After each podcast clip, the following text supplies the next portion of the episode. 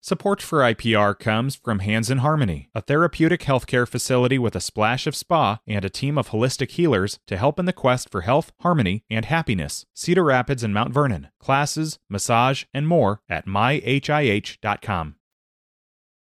It's River to River from I P R News. I'm Ben Kiefer. Next year, in just a few days, change is coming to Iowa's Attorney General and Treasurer's offices. Iowa Attorney General Tom Miller and State Treasurer Michael Fitzgerald, both the nation's longest-serving officials in their positions, were defeated in this year's elections. Each has served forty years. Now, earlier this week, you may have heard my conversation with outgoing Attorney General Tom Miller. If not, and you would like to, just check out our River to River podcast. In the first half hour today, a recent conversation I had with outgoing State Treasurer Michael Fitzgerald. Welcome to our program, Treasurer Fitzgerald. Well, thank you for having me. It's good to talk to you. Let's start off. I want to get your reflections, um, and uh, well, you've you've had such a span of service here in Iowa. Certainly, want to ask you a little bit later about how you've seen our, our political environment, the landscape change. Uh, but let's first of all um, make sure we're all on the same page when it comes to understanding what the state treasurer here in Iowa does. Essentially, uh, it you've been acting as Iowa's banker. Uh, in addition to overseeing pension investments for state employees, uh, right? And, and add to that if you need to. That's pretty much correct. Yeah, I'm the state banker. So if the state has any money, whether it's short-term money, which we have a lot, eight billion dollars, I invest it, make sure it's invested properly. Uh, look over. I'm the custodian and trustee of our three pension funds. The biggest, of course, is I P E R S, forty billion dollars. And um I think I said if the state borrows money, I borrow the money. So that's why the credit rating that we have at triple A has always been important to me. And uh, the bottom line is to keep the money safe. Mm-hmm. Okay. Uh, let's talk about this past election. Um, Iowa voters chose to elect the challengers, both in the Secretary of State uh, and uh, the state auditor. Um, they promised to work toward, in their campaign narratives, and you know this better than I do, uh, the G O P goals over you and Attorney General Miller's uh, goals. Longtime Democratic incumbents, you argued your tenure brought nonpartisan successes. How surprised were you at the result? Well, I was surprised. I was I was expecting to win. I was expecting Tom Miller to win. I knew it was a difficult year for Democrats with uh, you know, the the Democrats controlling the presidency and the House and the Senate. And we also had Chuck Grassley on the ballot. And he's, you know, what a warrior he's been for the Republican Party. But I, I've been through that before, so I expected to win. So I was surprised when it didn't come up short. Mm-hmm. In, in hindsight, do you think you needed a different campaign narrative? Would that have served you better? I don't think so. I think it was a combination of things that cost me my election and probably some of the other d- Democrats. You know, and of course, the first is I have to give the governor and the Republicans credit. They raised a ton of money. They had a clear message, and they were organized and working the state very hard. Mm-hmm. Democratic Party on the other side wasn't that organized, and that uh, and you can see it. You know, Abby Finkenauer, our Senate candidate, almost got kicked off the ballot. She had to go to the Supreme Court to get, uh, you know, because they didn't think she had enough signatures. Tom Miller had that kind of a problem. And also in the spring of the year, when we had our Liberty and Justice dinner, which is our big event of the year, the party didn't even allow the state candidates to speak. So it clearly sent a message. We, the state candidates weren't that important. And I assume on down the line, maybe some legislative candidates in various areas of the state. I think the Democrats have to have a campaign out there for all the offices and take every area of the state very seriously. And we, when we did that, we won, and uh, we've gotten away from that. So yeah, well, when, kind of when, you, when you say that the, the state Democratic Party is to blame, what has to happen? Um, um, where's the accountability? Uh, who's to blame, perhaps? Well, that's an excellent question, and I don't have a great answer for that. You know, we have a state central committee, about forty members, and they have to set our goals and missions and uh, what is the party going to do? And right now it's kind of unclear. You know, we lost the First in the Nation caucus. I don't know. Maybe there was too much time and effort spent on that. I, I don't know. This, the party, uh, some of the insiders were trying to develop what they call the Hughes Project, whatever that is. and they spent time and effort on that. But um, so it was just kind of a scattershot effort this year, and uh, I think they need to be more focused and uh, uh, designed to help candidates get Democrat message out there of what we want to do, you know, fund education and clean up our water, things like that. Yeah. So you know, that's, that's my view. Mm-hmm. Iowa is certainly known as a state of, of loving to return incumbents to office. So uh, you and Tom Miller uh, certainly uh, fit into that picture. Perhaps incumbency matters less to voters, do you think? Well, I suppose that's possible. But the other thing, too, is is uh, just the world of politics has changed in the sense that money has become so, so important. Um, my opponent, opponent raised over, I believe, over six hundred thousand dollars running thirty-second messages that, you know, really don't reflect the, tr- the true issues of the state. Tom Miller's opponent raised three million dollars. That's an incredible amount of money. When politics in Iowa delves into just being political, being as mean and nasty as you can, I don't think that uh, serves Iowa. And it takes away from what I think happened in the old days. Candidates had to go to town to town, Rotary Club, Lions Club, uh, women, League of Women Voters, all those events, and express why should you be their elected officials. I thought that was a good, good way of doing politics, or at least a better way. But uh, those things have changed, and money's a big part of it. Mm-hmm. Um, let's talk a little bit about your tenure, and you forty years of tenure since nineteen eighty-three. I want to ask you how you first came to office, what inspired you to run for that office in the early eighties. But first, let's talk about the, the accomplishments you're most proud of.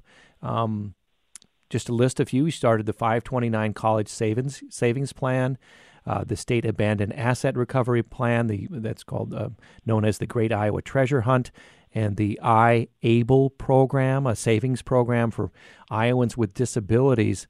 Uh, tell us a little bit about what what you're most proud of. Well, those are the three that I am the most proud of, and again, I would say bringing a triple A rating to the state. Uh, I'm very proud of. You know, on the triple A part, that's really bread and butter uh, Treasury stuff. But I worked with the Republican auditor, Richard Johnson. We went around the state in the late eighties and early nineties and said, uh, as Richard Johnson would say, the state was keeping two sets of books. The rating agencies didn't trust the numbers we give them. So we got the state to do an honest set of books, GAAP accounting, if you will. And in two thousand eight, we were able to get triple A ratings by all the credit ratings. rating agencies in the country, and that has served the state of Iowa well, because when we borrow money, we get it a lot cheaper, we don't have to buy insurance, that yada, yada, and it just reflects on other local governments on down through the state. Mm-hmm. But uh, the other things we do that the people are familiar with, the Great Iowa Treasure Hunt, I'm very proud of that. Uh, that the law was on the books in the, like nineteen sixty-seven, and I came in in nineteen eighty-three, and it just sat there. So I informed all the businesses, hey, if you have money that belongs to Iowans, like abandoned checking accounts and savings accounts, or if you're a business, you own stocks that belong to Iowans and you can't find them to re- give them their dividends or things like that, if individuals have moved and not getting their damage deposits back, or if they used to, when you used to get a phone, you had to have a deposit down with a utility company or what have you, all those things, you got to turn it over so we can return it to the rightful owner.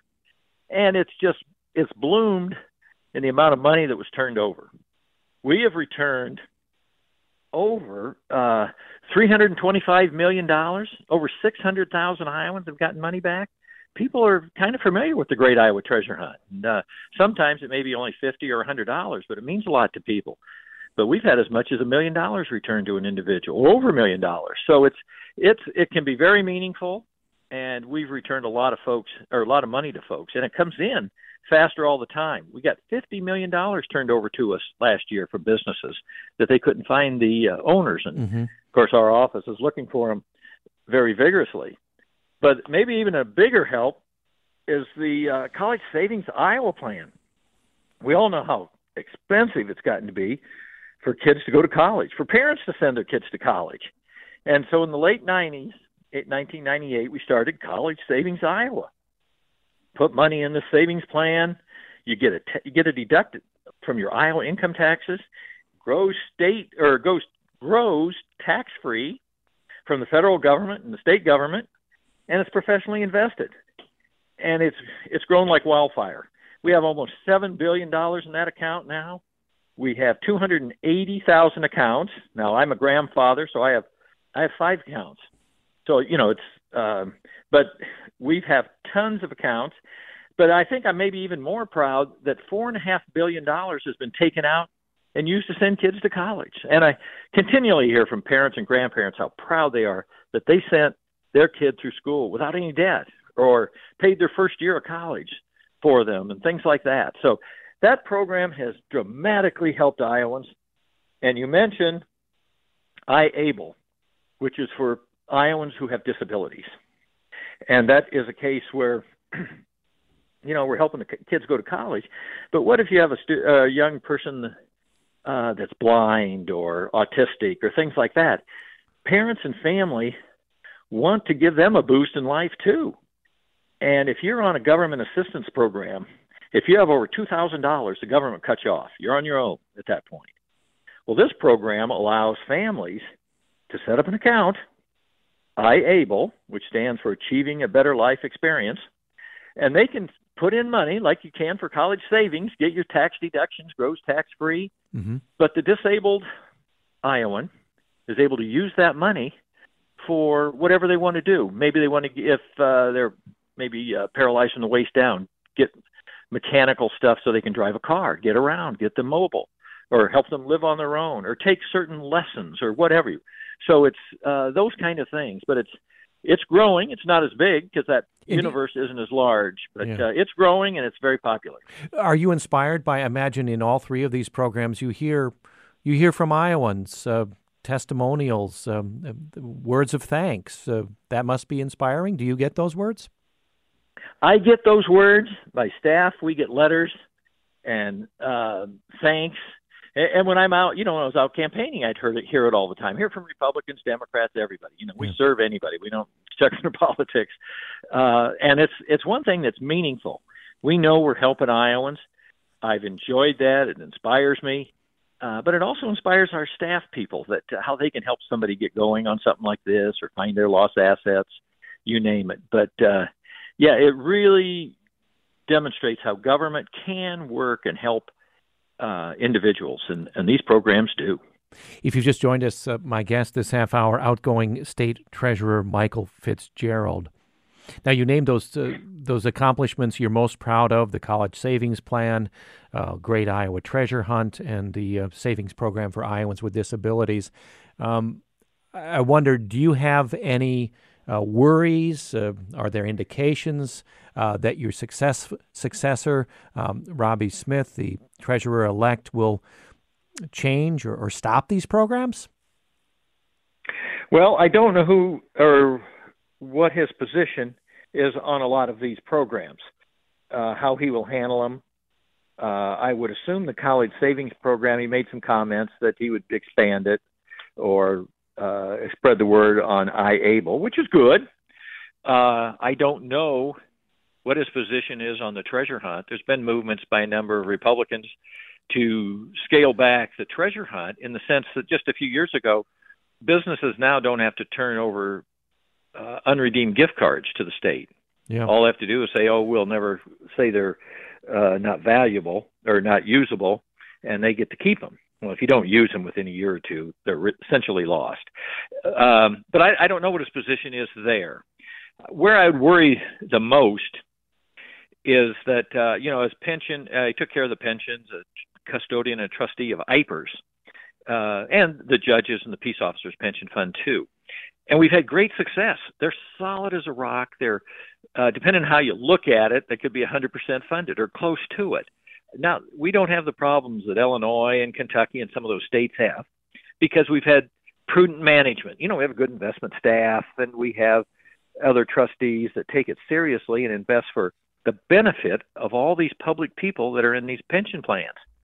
Well, there's a movement afoot uh, by the uh, the Republicans across the country to put in these E S G factors, and uh, I uh, that you can't even consider them. And those are risk factors. And I think if they do that, you're you're going to put another hardship on I P E R S and the pension funds for the for the state of Iowa. And that um, so I worry about that. Mm-hmm. Help us understand here, because at the outset, d- describing the state treasurer as the banker, you know, no one thinks of their personal banker as partisan, or w- perhaps would even know what their part political affiliation was. How is it that the state treasurer is partisan? In, in, in what way uh, can it be more conservative or more liberal? Help us understand that spectrum. Well, it's... It's a good question to get it off asked a lot. A lot of people think it shouldn't even be an elective office. It ought to be a appointive office. I'm glad it's appointive because I have to answer right to the people. I'm, am I returning your unclaimed property? Am I helping you save for college? Am I protecting your pension fund? And at the end of the day, taking care of Iowans can be political. And that um, you like to think everybody's working for the same good cause, but the way people see it, um, doesn't always turn out that way. And I I have terrible worries that uh, restrictions that will be put on I P E R S investments will hurt that fund. And there's been movements in the past few years to change I P E R S from a defined benefit pension plan to a defined contribution. Like, oh, here's your four oh one k and you're on your own. Good luck. Where I P E R S for seventy years now has proved to be so meaningful and beneficial to Iowans. Uh, so so less away, yeah, less government oversight would be the direction you would fear would come, is what, what you're describing. Yeah, that well that or maybe so much that it would strangle I P E R S. And you know, I P E R S gets underfunded, or if it does, there'll be a lot of people say, and like Iowans for tax relief and whatnot, get rid of I P E R S, just make it a four oh one k plan. And that would send a lot of these retirees adrift. And a lot of them are teachers, half of them are teachers that belong to I P E R S. And I, we've heard education enough in this state that uh, I think if you give a big blow like that to individuals, that they would not have a retirement plan. Uh, serious, serious mistake for the state of Iowa if that happens. Mm-hmm. Uh, we have just over five minutes left, uh, Michael uh, Fitzgerald. Um, I wanted to sort of zoom out and take advantage of uh, the perspective you have with four decades in office as the state treasurer of Iowa. Uh, let's go back to the early nineteen eighties. Hard to believe Ronald Reagan was president when you first ran for office. Uh, talk about how the political climate has changed, because that's certainly something you've witnessed. What was it like to work with the G O P, the other party, back in the nineteen eighties compared to now? Oh, it's night and day. The uh, today, and it's really too bad, the other side is viewed as the enemy. Horrible people. We're not all Iowans that maybe have a different point of view. It's the you're the enemy, and that's that is not healthy. You know, in the eighties, and like I said, in the early nineties, the Republican auditor and I, Richard Johnson, drove around the state to a lot of these meetings, talk about issues that had to be changed that would help all of us. Uh, but besides that, in the eighties and nineties, Um, the legislature, uh, when they were in town, every night they would have, uh, you know, different business groups or church groups or whatever would have receptions. You know, invite everybody to come and socialize and get to get to know their issues, but get to know each other. And people were friends, and they talked about things, and they were okay with, well, if you'd say, cutting a deal or compromising, and that's how. Uh, Iowans, I think, came up with the best policies. But today, compromise is a dirty word. Yeah. And that that's uh, either all my way or the highway. You're out of here. And we, we saw it last spring, you know, when the governor didn't get, uh, what, uh, eight or nine representatives didn't even vote for her uh, uh, education plan. She went out and campaigned against them in a primary, and she won. What's, what's, what's, driving, think, what's driving all this change that you've seen over the past decades? I think it's big money, big money. It's unbelievable. You know, why would somebody, uh, my, like I said, my opponent raised, I think, six, seven hundred thousand dollars. Why would individuals give them ten, twenty thousand dollars? Well, people have interests, and uh, um, they want to win at any cost. It's uh, and good governments got left behind. Yeah, but it's, is, it's turned into to a mean business. Right. I wanted to ask about that. It, it has civility suffered? Big time, big time. It's uh, the the point of view of making people look bad. Uh, that's what you have to do, and you can stretch the truth to do it. You, you mentioned Tom Miller, sheriffs on the T V ad saying Tom didn't help them. Tom isn't the local county attorney and things like that. The only time they're used is if they're invited in to do something. But uh, that's kind of the mean-spiritedness. And they put on a uniform, but they're politicians. You know, you're elect- my brother's an elected po- uh, sheriff. They're politicians. And they get the impression that, oh, uh, that's legally the way it is. Well, it's not. It was stretched the truth. But it happens in all the races. Mm-hmm. Um, it's big money. You got to tell a story. And if you have a few lies in there, that's good, too. A couple quick, quick questions before we have to say goodbye. Um, sure. What are you, what are you doing now to, to help the transition to new leadership, uh, the uh, state uh, treasurer-elect there? Is that going smoothly? I think it's going smoothly. I, I congratulate him. He won the election. And I, uh, forty years ago, my predecessor said, that, you know, he'd show me anything I wanted to know and whatever thought made sense. And so I've, you know, right away told my opponent that we do the same. And we have, I have my deputy has worked with an individual of his, of his, and we try to answer any questions. We've made an office available if they wanted to interview staff or mm-hmm. talk to them, things like that, anything they want. Okay. And, um, you know, I don't know. I hope he keeps them because we have a lot of good staff, but we have a lot of openings in our staff, too, because, you know, during an election year, I hate to go out and hire somebody, can't promise them future. And uh, the new person, if they win, needs to hire their people. But yeah. uh, the transition's going well. Okay. Uh, in closing, what are your plans for the future? Um, I'm sure a lot of disappointment, of course, you've had to digest, but maybe you're part of you glad to have a new beginning to pursue something else? Yeah, well, I, I'm seventy-one years old, but I've been blessed with good health, knock on wood. You know, I can change any time. But uh, I'm not done yet. I would like to uh, figure out where I can add value. I, you know, I love the state, and I think most people are in public service do, and how can we give back? You know, I've benefited, so uh, if I can do something to help the local community, the state of Iowa, I would love to do that, and uh, but I don't know what that is at this point. And mm-hmm. after January first, I'll start looking a little closer at that. Okay, Michael Fitzgerald, outgoing state treasurer, uh, has been in office since nineteen eighty-three. We wish you well in your future endeavors, Michael Fitzgerald. Thank you very much. Great to talk to you, Ben. Take care. Bye now. Okay, bye. Coming up after a short break, we remember former University of Iowa President Sandy Boyd. He died last week at the age of ninety-five. My guest is a former dean of the University of Iowa Law School, Bill Hines. That conversation coming up. It's River to River from I P R News. Support for I P R comes from Hands in Harmony, a therapeutic healthcare facility with a splash of spa and a team of holistic healers to help in the quest for health, harmony, and happiness. Cedar Rapids and Mount Vernon. Classes, massage, and more at my h i h dot com.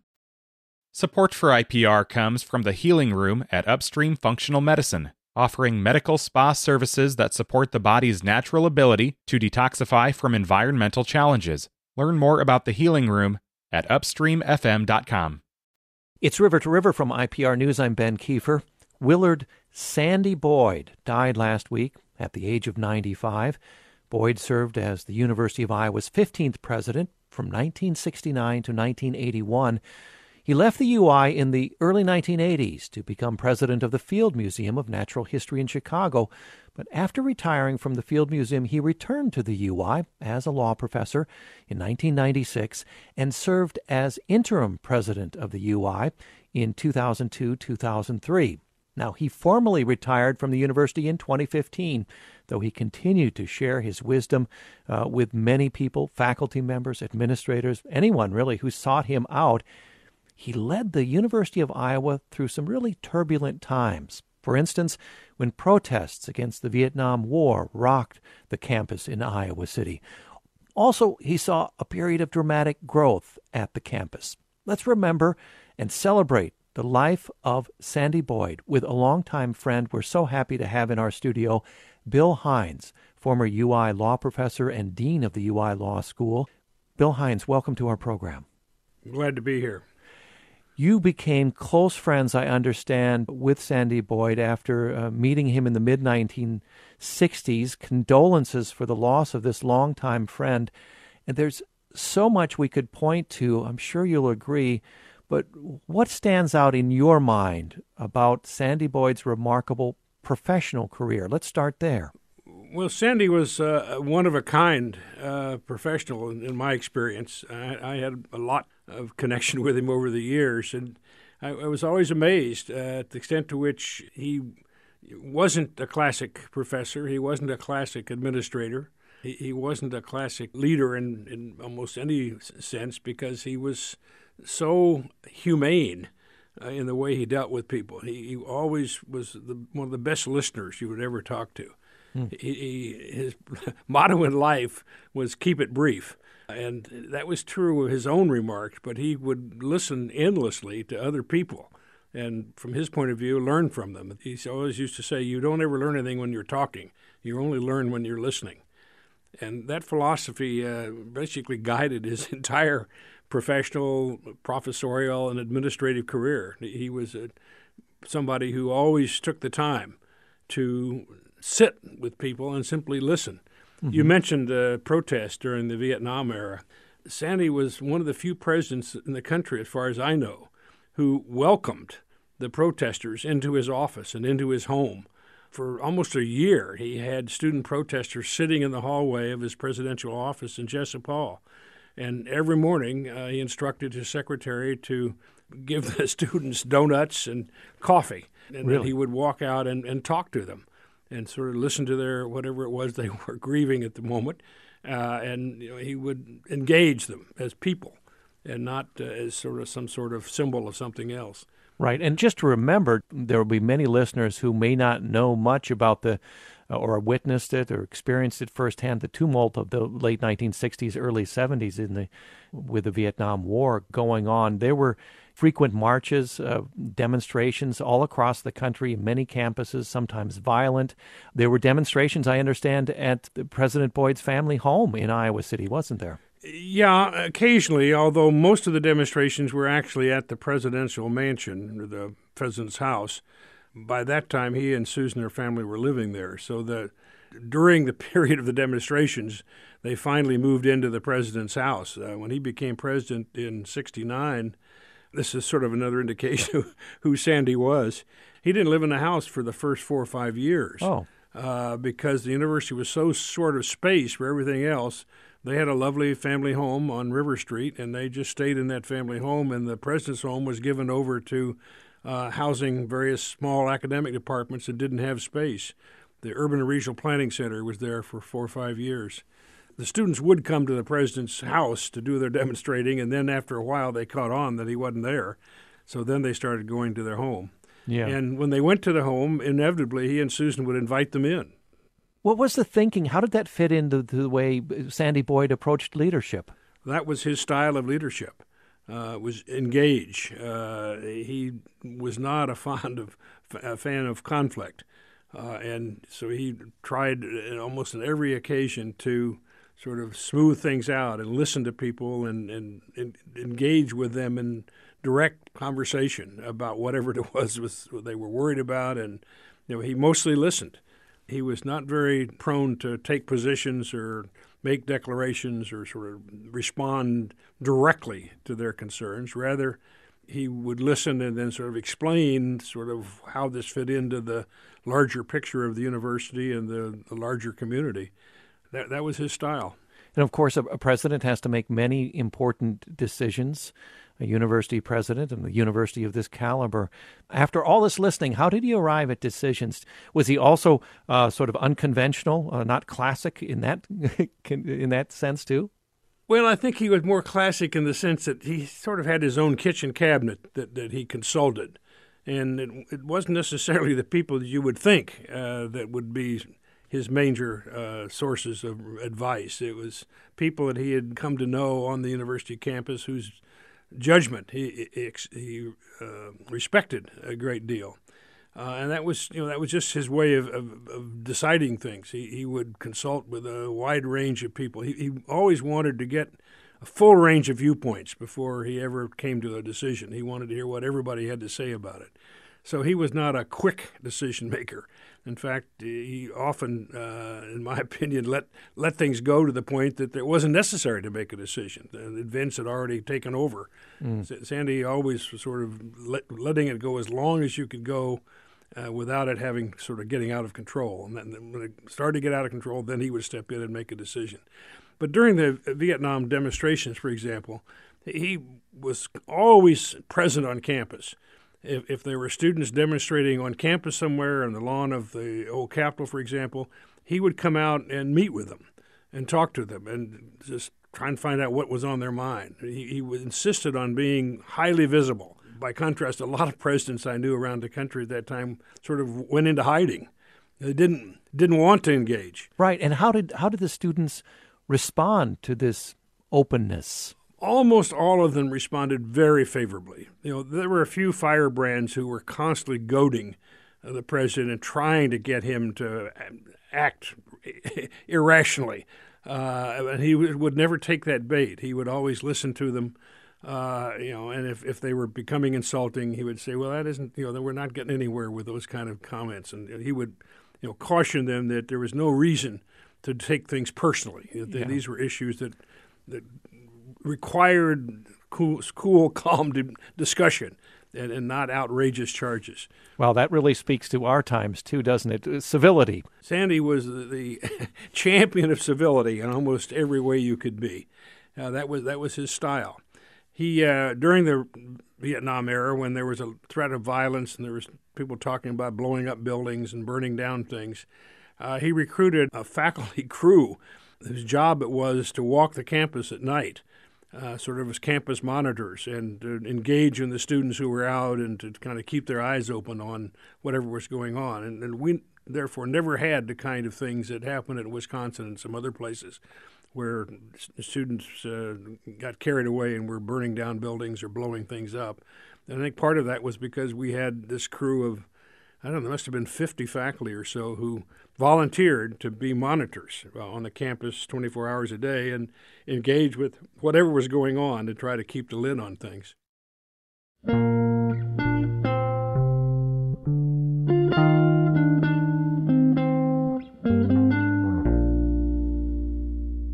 If you've just joined us, Bill Hines is my guest for this portion of the program, a former law professor at the University of Iowa, former dean of the law school, in fact, uh, a longtime friend of Sandy Boyd, former U I president, um, has uh, knew Sandy Boyd going back to the mid-nineteen sixties. Uh, We're celebrating Sandy Boyd's life uh, after his uh, passing uh, last week.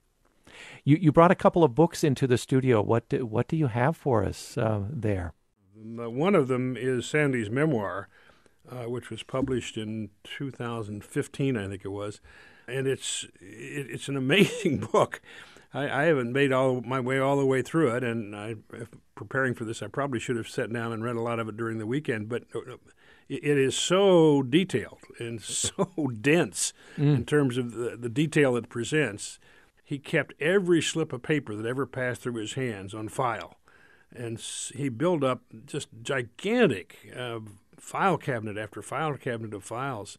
In fact, when he was, and when he stepped, when he became provost, uh, there was a problem in, this was nineteen sixty-four, in moving his files out of the law school into some other place because someone was going to be taking his office. And I think the university ended up actually renting a storage unit simply to contain his files. They were so extensive in nineteen sixty-four. And they wow. continue to grow for the rest of his career. And I don't know where they are now, but he managed to use all this stuff in his memoir. I mean, he'd got details of things in his memoir that I can't imagine he ever actually remembered. But he has all of this file material going back. Uh, when Sandy was uh, president and when he was back on campus, uh, when I was dean, we used to invite him to the alumni reunion receptions for the older classes, and he would come to speak at those events, and he would bring his class notes and his role and his grade sheet and everything from the class he taught them uh, some fifty years ago. And he, he would recite from that material, you know, things that they would remember and find of interest. It, it was just amazing, his access to stuff that was thirty, forty, fifty years old that he could carry around with him and actually refer to in his remarks. I, I can't pick out a, a passage from the memoir other than uh, I was interested in reading it to, to discover that uh, he came from an academic family. His father was a professor in the ag, econ department at the University of Minnesota. And according to his memoir, uh, Sandy's sort of interest in public service, and particularly interest in, in a state university's service to the state in which it exists, evolved very early in his life. He used to go around with his father to various extension programs and observe his father helping uh, farmers out in the hustings to do their job better, to be more efficient in their crop production or their animal husbandry or whatever it was. And he became convinced that that was something that state universities really ought to be engaged in, that it, it isn't just the classroom, it isn't just the research lab, that you should be extending your knowledge and your services on out to the people of the state so that the university becomes just a part of their understanding of how the whole state government works. I believe you have you have a commencement address that he he delivered that sums up some of the things that he stood for and and uh, some of the wisdom he imparted to, to others. Yeah, uh, someone wrote a, a short eulogy over the weekend that was in the newspapers and described Sandy as sort of the master of the pithy phrase. And, and that's not a bad uh, characterization because his he, he always was regarded as somebody who whose wisdom was worth hearing, and it was always cut very short. It was not long and winded, long-winded. It was very short. Uh, this is a uh, what he calls his valediction. Uh, this is a commencement address that was given in July of nineteen eighty-one as he was leaving the university. So he described himself and the students as both graduating that year. And it was it's a very short address, but a couple parts of it I think are very typical Sandy. Part of it says, "Change is constant. Embrace it with enthusiasm. Keep your mind open and inquiring. Remember, however, that change is more often superficial than profound. Life is more evolutionary than revolutionary. Therefore, adapt a set of timeless beliefs to hold firm in order to maintain your identity and your integrity through your life, whatever change brings." Um, that's just one little piece. Uh, mm-hmm. Let me read you one other short passage. Sure. "The world is filled with others as well as you. It, belo- it, it belongs to everyone, without regard to race, sex, creed, or other differences. Be affirmative about others. Others give meaning to life. Be interested in others, and you will be interest- interesting to them. Be committed to others, and they will be committed to you." I mean, those are the kind of uh, philosophies that Sandy constantly uh, supported and, and shared with others. I wonder if we could pivot a little bit to more the personal side. You were a friend of Sandy Boyd uh, going back to the mid nineteen sixties. Yeah, let me correct you on that. It's even earlier than that. We came to Iowa in nineteen sixty-two. Uh, Sandy and Susan had been here since nineteen fifty-four, and that, that's the, that's the margin of age difference between us. Sandy is almost ten years older than I am, mm-hmm. uh, which means uh, you know we we were in the same generation, but but yet not quite. I graduated from high school the same year he started teaching at Iowa in, in the law school. I see. Uh, so you first you first met when?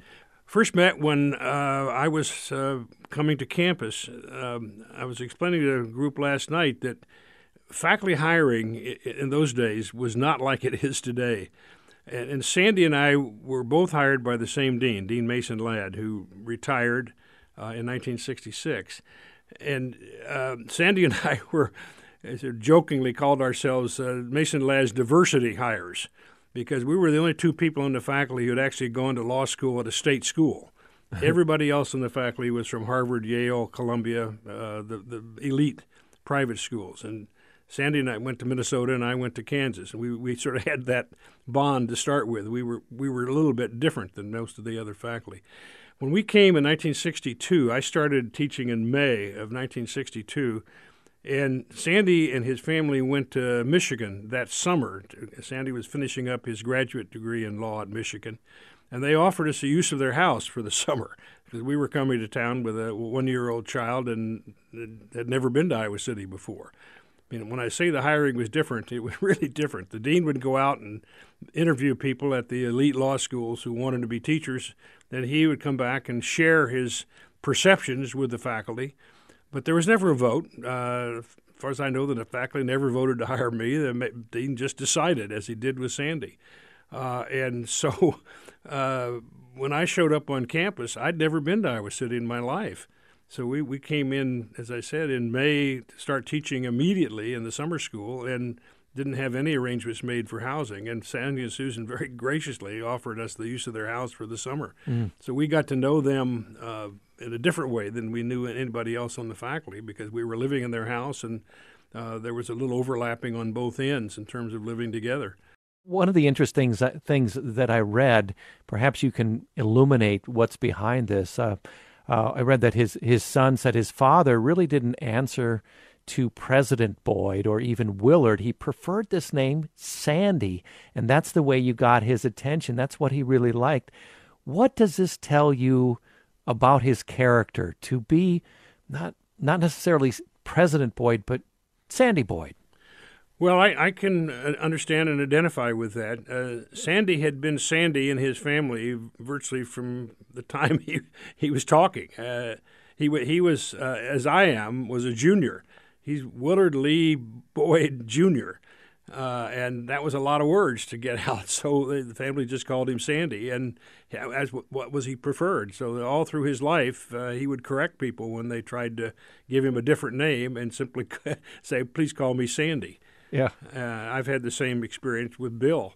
Uh, my family called me Bill, even though I was Norman William Junior And so I, I understand perfectly where he's coming from. Once you get used to a name you like, you know, it's it's uncomfortable to have people start calling you with, with titles. And, and right, so Sandy is a name that that uh, breaks down the walls, the barriers. So you meet a new person and you say, "Hi, I'm Sandy." Wow, uh, there's the distance gone, right? That was exactly how he used it.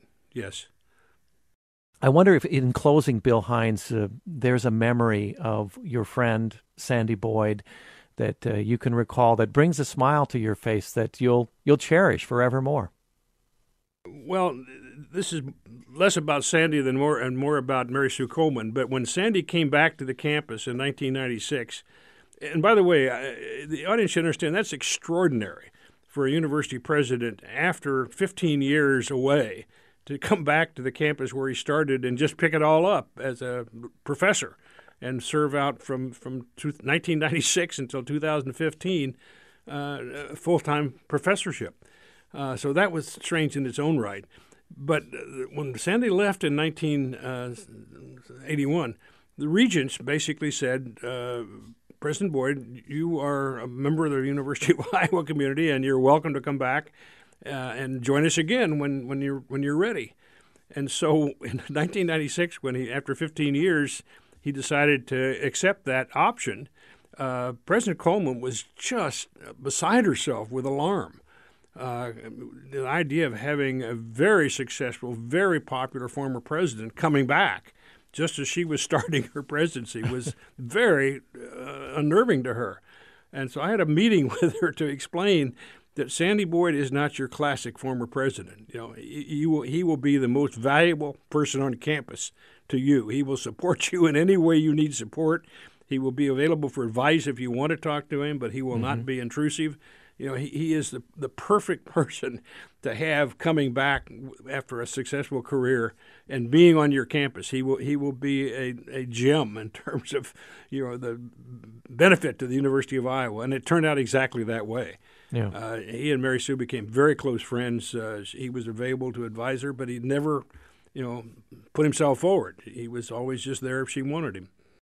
Yeah. Well, B- Bill Hines, uh, you've really given us some insights and some glimpses and celebrating Sandy Boyd's uh, life. Uh, Sandy Boyd died last week at the age of ninety-five, uh, the fifteenth president of the University of Iowa, nineteen sixty-nine to nineteen eighty-one, and then again later as an interim president. Bill Hines, thank you so much for sharing um, memories of Sandy Boyd, uh, your friend, going back many decades. We appreciate it. Take care. My pleasure.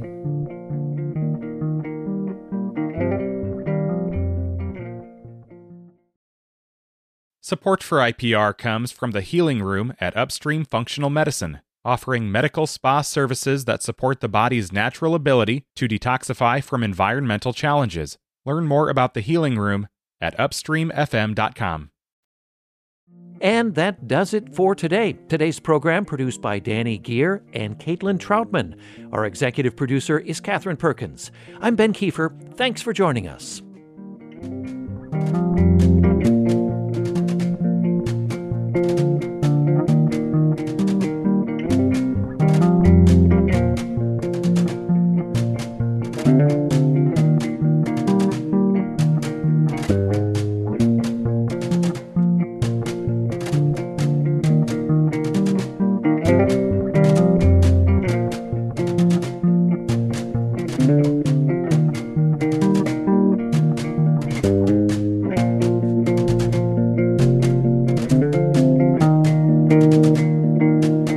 Thank you.